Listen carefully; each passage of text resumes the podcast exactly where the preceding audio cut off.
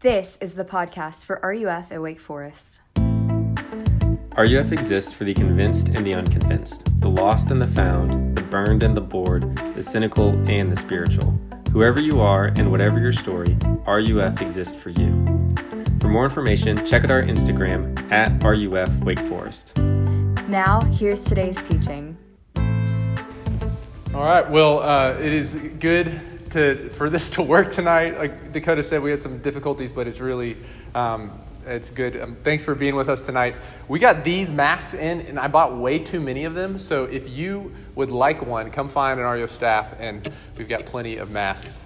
Um, well, what we're going to be doing this semester during this time is we're going to be reading through the Sermon on the Mount together, what Ellis just read to us. And the Sermon on the Mount is this sermon that Jesus preached that's recorded for us in Matthew five through Matthew seven, and it's familiar to many of us. It's filled with familiar phrases. It's the best known of Jesus' teaching, but probably the least understood. And most people think that the Sermon on the Mount, Gandhi, Tolstoy included, um, they thought that this was this sublime teaching on how to live our lives as human beings.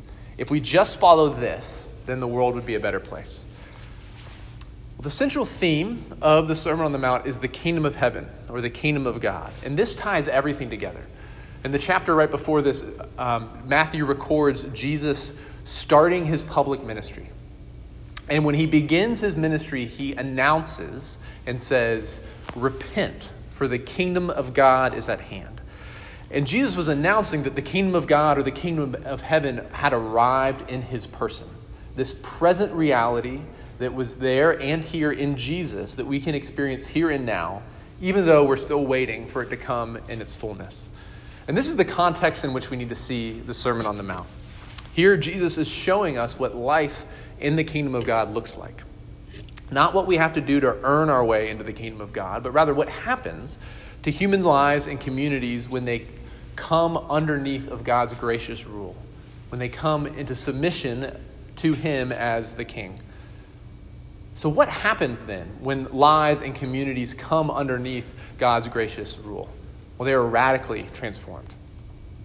And Gandhi actually understood this. He said that one of the biggest problems he had with Christianity was its superficiality, its conformity to the values and standards of the world around us. He, Gandhi famously, famously said, "I like your Christ, but I don't like your Christians. They're not like your Christ." So what does real, what does authentic Christianity look like? Well, Jesus is here saying, this is what the heart, mind, outlook, and values of a true Christian is. So if you're here and you're you're curious and you're skeptical and you're watching and you're asked the question, what is a authentic Christian? What is authentic Christianity? Study the Sermon on the Mount. We can't know everything about the Christian life from the Sermon on the Mount. We need the whole Bible for that. But it gives us a portrait, a snapshot of what the Christian life is and what a Christian community is to look like. And it looks different. And so for the next two weeks, we're going to be looking at these eight statements from Jesus, these blessed R's, which are called the Beatitudes. And these are statements that Jesus makes pronouncing bless, blessing on people. Sometimes these have been translated as happy, like happy are the poor in spirit. But um, that's not a helpful translation, because happy is something that you achieve. Happiness is a state that you... you uh, You conjure up, it's something that you produce, whereas blessing is a declaration over you to receive. And when Jesus blesses here, he's actually, his his blessing is a performative act. Um, the, his words actually make something happen. We see this uh, we see this in baseball when a when an umpire calls a strike or a ball, that makes it a strike or a ball. Or when a minister declares that someone is husband and wife, or when a judge declares someone guilty or innocent, this, the act itself, the speech act, is the thing that creates the reality. And the same is true here, that when Jesus declares that this is what is blessed, he creates it. And we all have a longing to be blessed. Blessing is actually a technical term in the Bible, and it's related to God's covenant. In Genesis twelve, we're introduced to a man named Abraham. And God speaks to Abraham. He interrupts the dead end of his life, and he speaks to him, and he tells him that he will be blessed in order to be a blessing to the world. And then in the next book of the Bible, in Exodus, we have the story of God rescuing his people out of slavery in Egypt. And as he leads them out of Egypt and out of slavery into the wilderness, um, under Moses' leadership, he comes to them at Mount Sinai and he gives to them his covenant. And in the covenant, which he gives to them, it has both blessings and curses. Blessings for obedience, curses for disobedience, and the blessing that he gives is his presence. It's to enjoy a relationship with God. And the curse is the removal of that covenant relationship. And this, this longing for blessing is something that all of us feel. We long for approval, validation, favor. We, we, we long for this from the people whom we love and respect. And if God really exists, there could be no greater blessing or favor than from God himself. See, we all have this longing for blessing or approval or favor from God. And either we don't recognize that blessing for what it is, or we end up looking for it in all the wrong places.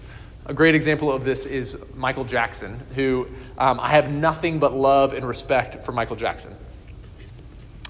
But the story of his life and death is, is nothing but tragic and sad. About four days after he died, Patrick Goldstein, who's a writer for the L A Times, wrote an article, and in it he said this. He said, whether Michael Jackson died of heart disease or a cocktail of potent prescription drugs or just years of indulgence and excess, one verdict is inescapable. What really killed Michael Jackson was an overdose of showbiz values.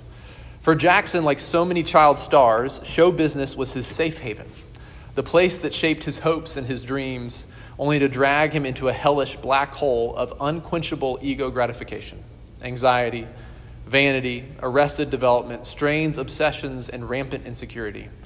It happens every day. Just look at how oh so many Hollywood types measure their self-worth by their weekend grosses. How much money they make. But it's always worst when you find yourself on the cover of Rolling Stone when you're ten years old. Although his fa- father ruled the family with an iron fist, from the time that Michael was six, he was the acknowledged star of his family's burgeoning music empire, displaying the kind of exhilarating stage persona that helped make the Jackson five Motown's last great crossover music act. He was, like so many child stars, robbed of any real childhood. He had no friends, only handlers. His only validation was the applause and the acclaim. And that's the problem with child stardom. Too often, your only fundamental values are showbiz values. The smell of the grease paint, the roar of the crowd, and the amount of zeros and the grosses. When your life is defined by showbiz success, you develop a huge hole in your soul, a hole that often gets filled with drugs, booze, or other self-destructive behavior. Jackson himself said um, in a taped interview with a rabbi, he said this, he said, God knows I'm telling the truth. All my success and fame, I wanted it. I really wanted it, but all of my success and fame was because I wanted to be loved, and that is all. He might not have recognized it, but he was longing for blessing. And often in smaller degrees, we do this too. This overdose of showbiz values, the values of the world, they don't lead to blessing, but they lead to curse. So what are the values and characteristics? What is the lifestyle that actually leads to blessing and not to curse, not to the curse? And that's what Jesus shows us here, the blessing rather than the curse of the covenant. And what's happening in these Beatitudes is he's describing all Christians in terms of these values and characteristics. He's painting a portrait for us of the authentic Christian life. And these are meant to apply to every Christian. Meaning that they're not for us to pick and choose between. We can't say, oh, I'm a poor in spirit Christian, I'm not a meek Christian. Or we can't say, I'm not really into mourning um, or being pure in heart. Like we can't pick and choose these. A Christian is somebody whose life has been transformed by the power of the kingdom of grace. And therefore he is one who receives, or she is one who receives the blessing. So we're going to take the first four tonight and we're going to address the second four next week. The first four of these are who we are in our relationship with God, and the second four are our response to God's grace. So tonight we're going to look at these first four and see how they can become ours. So first, a Christian is someone who is poor in spirit. And poor is a technical term for those who in distress put their hope in God as the one who would rescue them. Now Jesus is not saying that poverty in of itself is a blessing. He's not saying that we should aspire to be materially, materially poor, but it is true that those who are materially impoverished more readily recognize their spiritual poverty and put their full trust in God. But here's what this does mean. In relation to God, being poor in spirit means that we recognize our spiritual bankruptcy before God. The hymn, Rock of Ages, says, "Nothing in my hand I bring, only to thy cross I cling." And this is the fundamental posture of a Christian. Someone who knows and recognizes their spiritual bankruptcy before God. And if you understand this, you understand all of the Beatitudes. In many ways, this is the headwater. All of the others flow out of this one. And this is so challenging for us because our world celebrates wealth. The college admissions process celebrates wealth. Think about what got you to Wake. You have a wealth of intellect. You have impressive extracurriculars. Or you have a wealthy family and a resource-rich school that prepared you for college. And the, wo- the world doesn't just reward the resource and mat- materially rich, but it also rewards the spiritually rich. The world says to us, blessed are the rich in spirit. So what does it mean to be spiritually rich? Well, think about the words that you use to describe your life, whether or not you use these out loud, but think about the words you use to describe your life. Do you use words like awesome or epic, amazing, self-confident, strong Christian, very religious, on top, winning, crushing it? Or do you use phrases, words and phrases like bankrupt, poor, empty, needy, and helpless? Jesus says that the kingdom of God belongs to those who come to him in that posture. And like I said last week, you don't fall into God's grace, you fail into God's grace. Christians are those who come empty-handed to God. Jesus blesses people not because of their virtues, but because of their inadequacies. He doesn't bless you because of your wealth, but because of your poverty. So second, he says, blessed are the mourn, are those who mourn. And you could almost translate this, happy are the unhappy, to draw attention to the paradox here. And so we've got to ask, what kind of sadness could it be that when you feel it, it brings you the joy of Christ's blessing? And from the context of the other Beatitudes, we can see that Jesus is saying that his comfort comes to those who mourn the reality of sin, their own sin and the sin that they see in the world. Jesus is pronouncing blessing on those who mourn the loss of their innocence, who mourn the loss of their righteousness, who mourn the loss of their self-respect, and those who mourn the reign of sin and death in the world. And this is in stark contrast to the world's beatitude of blessed are those who have no regrets. So question for you, what do you do with the mistakes that you've made? What do you do with what's been done to you and what you've done? What do you do with what happened this past weekend or last month or last year? And not to mention just your own sin, but what do you do with the gross injustice that we see not only in our own country, but all over the world? And the reality of the sadness of sin is like black ice. So think about when you're driving and you hit a patch of black ice, the untrained response is to turn away from the way that you're spinning, but that will always result in your car spinning out of control. But if you turn your wheels in the direction that you're spinning, the car will regain, regain traction and you can safely maneuver out of danger. And the same is, too, is true about the reality of the sadness of sin. When you feel that sadness coming on and you turn into it and you bring it before God, he promises that he will comfort you. When you turn your car into the black ice of the sadness over sin, Jesus promises that he will comfort you.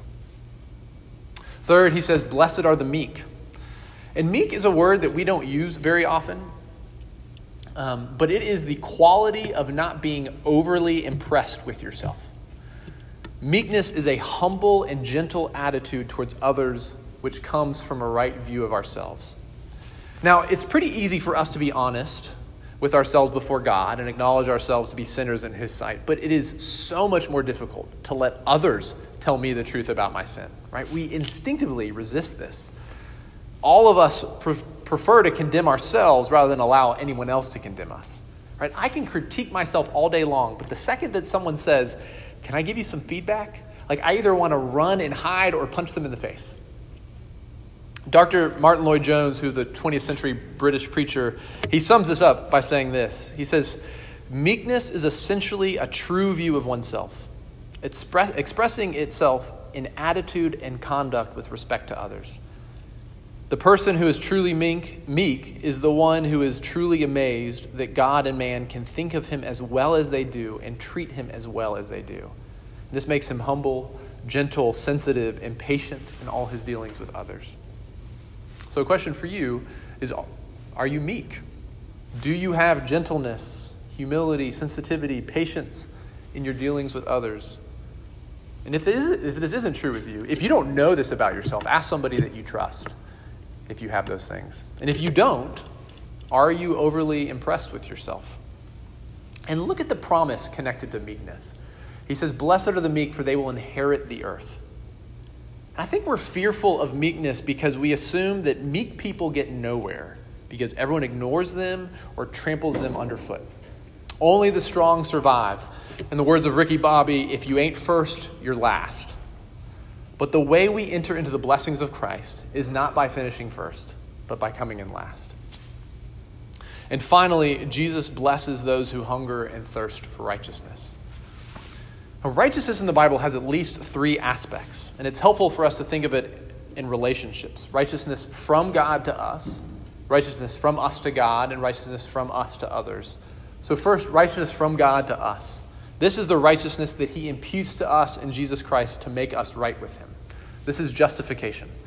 Jesus lived the life that we should have lived, and he died the death that we deserve so that he can give us his righteousness before God. And the righteousness, righteousness from us to God, this is our response to God's grace. It's a moral righteousness. It's living in a way that pleases God. It's walking in the good works that he has prepared for us. And the righteousness from us to others is a social, a social righteousness. And it's concerned with freedom from oppression and civil rights and legal justice and integrity in business and honor within your family and household. And Jesus is saying that he blesses all those who are hungry for righteousness, all the righteousnesses. Every baby comes into the world hungry and thirsty. And we taste our way through the world. You can ask any parent who spends their the, their children's toddlers' years fishing objects out of their kids' mouths.